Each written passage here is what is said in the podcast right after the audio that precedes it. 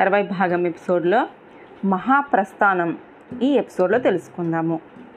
బలరామకృష్ణుల నిర్మాణము వ్యాసుని సదుపాదేశము విన్న తర్వాత ధర్మరాజుకు సర్వస్వాన్ని తృజించాలనిపించింది. మహాప్రస్థానము ప్రారంభించాలనే సంకల్పం కలిగింది. కళ్ళు మూసుకొని కాసేపు ఆలోచించాడు ధర్మరాజు.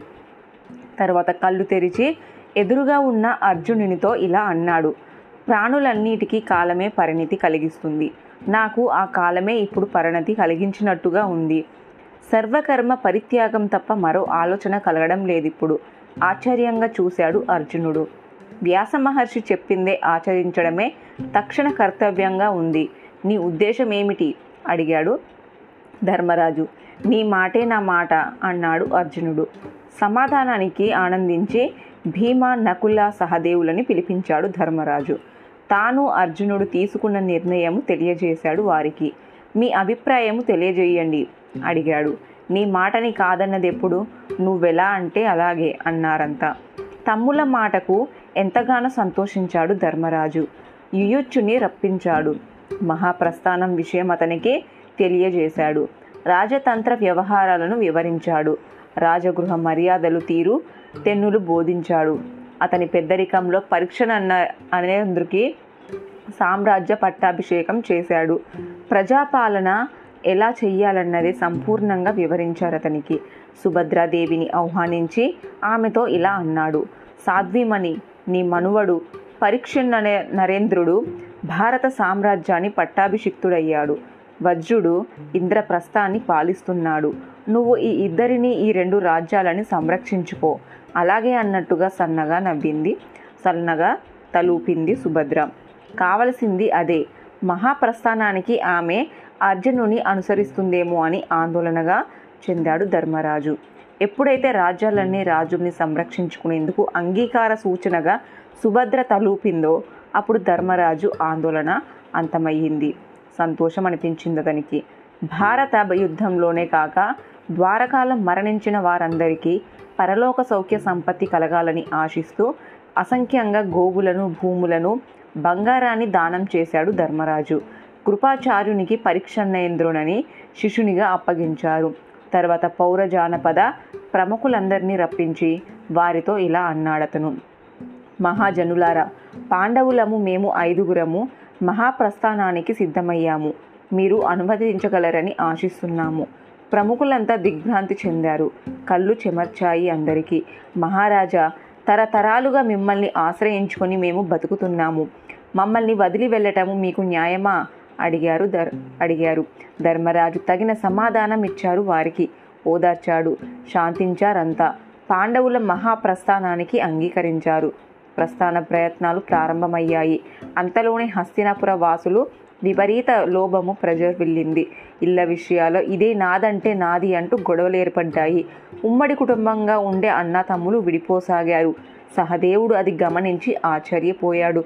రాజ్యంలో ఎన్నడూ లేని ఈ గొడవలు ఏమిటి అని ఆలోచించబడ్డాడు. అంటే కలియుగం ప్రవేశించినట్టుంది అని నవ్వుకున్నాడు. ఆ సంగతి ధర్మరాజులందరికీ చెప్పాడతను. పగలబడి నవ్వుకున్నారంతా. ఇక ఈ జీవితాలు చాలు. పదండి అన్నాడు ధర్మరాజు. అన్న మాటకు ఎదురు చెప్పలేదెవరు? సమస్త ఆభరణాలు పరిత్యజించి నార చీరలు ధరించారు. అగ్నిహోత్రాలు నీటిలో ప్రక్షేపించారు. ఉత్సాహంగా ఉల్లాసంగా ద్రౌపదీదేవి సహా రాజభవనము దాటారు. పాండవులు ఐదుగురు ఆరవదిగా ద్రౌపదీదేవి వారిని అనుసరిస్తూ ఏడవదిగా ఓ శునకం ముందుకు నడిచారు. వారిని చూసేందుకు పురజనులంతా ఇంటి గుమ్మాల ముందు నిలిచారు. పాండవుల మహాప్రస్థానం ఒకనాటి వారి అరణ్యవాసాన్ని గుర్తు చేసింది. యుయుచ్చుడు పరీక్షన్మరాజు అంతఃపుర కాంతలు కొంతమంది పాండవులను అనుసరించారు. బాధగా కన్నీరు పెట్టుకున్నారు. పాండవులు హస్తినాపుర సింహద్వారం దాటారు. వారిని అనుసరిస్తున్నారు కూడా. సింహద్వారం దాటి ముందుకు వచ్చారు. ధర్మరాజు గమనించారు వారిని. ఆగిపోండి అని హెచ్చరించలేదు. తల వంచుకొని స్థిరస్థి చిత్తంతో ముందుకు నడుస్తున్నారు. ధర్మరాజు అలా మౌనంగా ఉండటాన్ని గమనించి ఇక సెలవు తీసుకోవడం మంచిదనుకున్నారు. అనుసరిస్తున్న జనము పాండవులందరికీ ప్రదక్షిణ నమస్కారాలు చేసి వెనుతిరిగారంతా. పరీక్షణ రాజు యుయుచ్చుడు కూడా వెనుతిరిగి హస్తినాపురికి చేరుకున్నాడు. ఉలిచి నాగలోగానికి వెళ్ళిపోయింది. చిత్రంగద కుమారుడు బబ్రు వాహుణ్ణి చేరుకున్నది. ధర్మరాజులు మహాప్రస్థానం కొనసాగుతుంది. ఒక్క నిమిషం కూడా పాండవులు విడిచిపెట్టక వారిని అనుక్షణము అనుసరించసాగింది. శునకము పాండవులంతా కఠిన ఉపవాస వ్రతనిష్ఠులై సాగిపోసాగారు. గంగా నదిని సమీపించారు. అక్కడ నుండి యోగనిష్ట పరులై తూర్పు దిశగా ప్రయాణమయ్యారు. యోగనిష్ట ప్రభావంతో కొండలు కోనలు దాటి ఆఖరికి పాండవులు పూర్వ సముద్ర తీరము చేరుకున్నారు. అప్పుడక్కడ అటు మేఘాలలోనూ ఇటు భూమిని అంటిపెట్టుకున్న అంతెత్తున ప్రత్యక్షమయ్యాడు అగ్నిదేవుడు. గాండివాణి వెంట పెట్టుకుని నడుస్తున్న అర్జునునితో ఇలా అన్నాడదను అర్జున హరిచక్రాయుధం ఎన్నడో స్వర్లోకం చేరుకుంది. గాంధీవమే ఇంకా నీ దగ్గరే ఉంది. ఆనాడు దేవకార్య నిర్వహణకై వరుణదేవుణ్ణి అర్థించి నీకి గాంధీవాన్ని ప్రసాదించాను. కార్యం ముగిసిన నువ్వు దాన్ని వదలకుండా పట్టుకొని ఉండటం అవివేకము.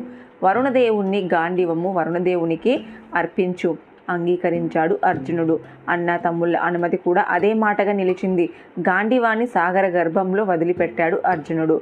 అగ్నిదేవుడు ఆనందించి అదృశ్యమయ్యాడు. యోగనిష్టని దృఢంగా స్వీకరించిన ద్రౌపది పాండు కుమారులు మనోహలంగా భూప్రక్షణ పద్ధతిలో దక్షిణాభిముఖులైనారు. దక్షిణ మహాసాగర తీరంలో ప్రవేశించారు. అక్కడ నుండి పశ్చిమ దిశముఖులైనారు. అక్కడ జలనిధిని ఆనుకొని నడిచారు. ఉత్తరాభిముఖులైనారు. హిమవద్గిరి సమీపించారు. కొన్నాళ్ళకు హిమాలయాలు మహా అరణ్యాలు నది దాటి మెరుగిరిని సమీపించారు. ఎంత దూరం ప్రయాణించిన దృఢమైన యోగనిష్ట వల్ల వారికి ఆకలి అలసట దాహం లేకుండా పోయాయి. మేరుగిరి తర్వాత పాండవుల ప్రస్థానము వేగాన్ని పుంజుకుంది. ఆ వేగంలో ద్రౌపదీదేవి యోగనిష్టని నిలువరించలేకపోయింది. ప్రాణాలు విడిచింది. నడుస్తూ నడుస్తూ కుప్ప కూలిపోయింది. భీముడు చూశాడది. పెద్ద పెట్టున దుఃఖించాడు. తల వంచుకొని నడుస్తున్న ధర్మరాజును సమీపించి ద్రౌపది మరణించిన విషయం తెలియజేశారు. అంతలోనే ఇలా అడిగాడు. ధర్మనిధి ద్రౌపది ఎన్నడూ దరహ ధర్మహాని తలపెట్టిన పాపాన పోలేదు. యోగ భ్రష్టత ఎందుకు సంభవించింది? ఎందుకు సంభవించిందంటే పాంచాలికి అర్జునుడు అంటేనే అనురాగం ఎక్కువ. ఆ కారణంగానే ఆమె ఎన్ని పుణ్యకార్యాలు ఆచరించిన ఫలితం లేకుండా పోయింది. మరణించింది అన్నాడు ధర్మరాజు. వెనుతిరిగి ద్రౌపది శవాన్ని కూడా చూడలేదతను. ముందుకు నడిచారు. అంతా అతన్ని అనుసరించసాగారు. కొద్ది దూరం ప్రయాణించిన తర్వాత యోగనిష్ట కొనసాగించలేక సహదేవుడు కూలిపోయాడు. ప్రాణాలు కోల్పోయాడు. గమనించాడది భీముడు. ధర్మరాజుకు తెలియజేశాడు. అన్నా అహంకారం అంటే ఎరుగనివాడు సహదేవుడు. నువ్వంటే అతనికి చెప్పలేనంత అభిమానము. అతడు నీకు చెయ్యని సేవలు లేవు. సన్మార్గవర్తి. అలాంటి వాడు ఇలా కావడానికి కారణం ఏమిటి? అడిగాడు భీమసేనుడు. ఏమిటంటే తనంతట గొప్పవాడు లేడని సహదేవునికి అహంకారం ఎక్కువ. అందుకే అలా ముగిసిపోయాడు అన్నాడు ధర్మరాజు. సాగిపోయాడు ముందుకి. అతన్ని భీమ అర్జున నకులులు శునకం అనుసరించసాగాయి. కాసేపటికి నకులుడు కన్ను మూశాడు. నేల మీద కూలిపోయాడు. ధర్మనిధి నకులుడు మణికిగా లేడు. సౌందర్యంలో శౌర్యంలో ధైర్యంలో సౌజన్యంలో భరత వంశంలోనే కాదు. జగతిలోనే నకులునికి సరిలేటు. అన్న అలాంటి వాడు ఇలా అయిపోవడానికి కారణము? ధర్మరాజుని అడిగాడు భీముడు. కారణము? చక్కదనంలో అతన్ని మించిన వాడు ప్రపంచంలో లేడని నకులునికి బాగా అహంకారము. ఆ దురహంకారమే పరిణామమే ఈ దుస్థితి అన్నాడు ధర్మరాజు.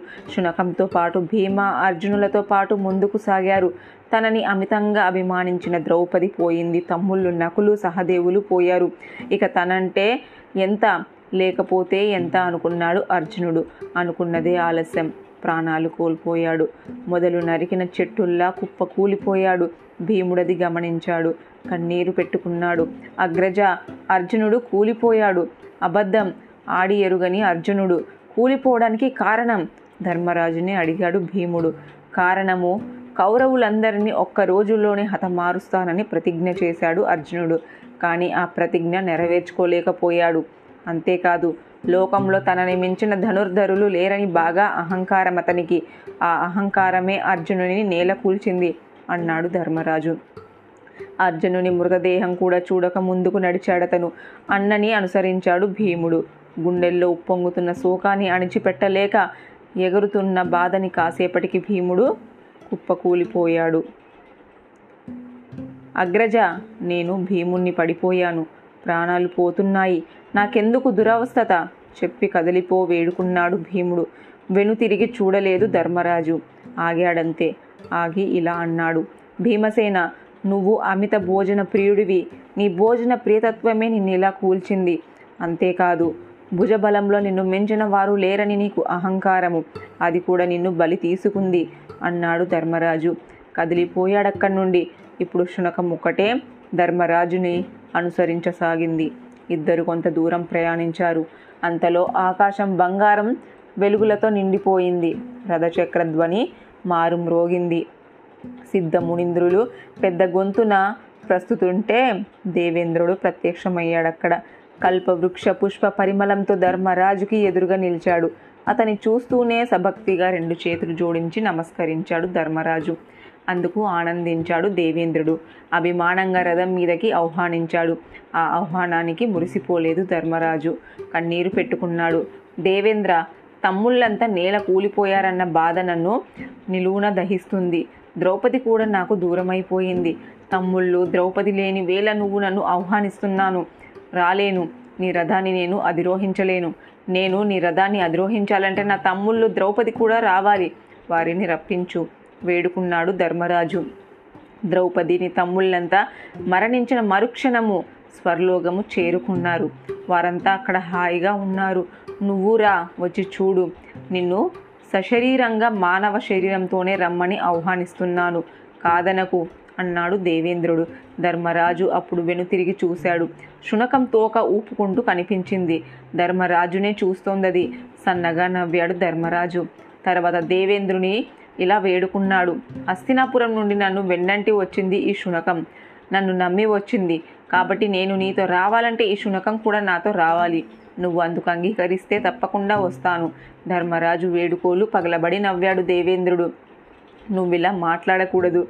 కుక్కకి దేవలోక సందర్శనము దేవత్వము జరగదు. నువ్వేం ఆలోచిస్తున్నావు కానీ ఈ కుక్కని ఇక్కడ వదిలిపెట్టడానికి కఠినంగా ప్రవర్తిస్తున్నావు అనుకోవడము తప్పు. రా ఇంకేం ఆలోచించకుండా రథాన్ని అధిరోహించు. మళ్ళీ ఆహ్వానించాడు దేవేంద్రుడు.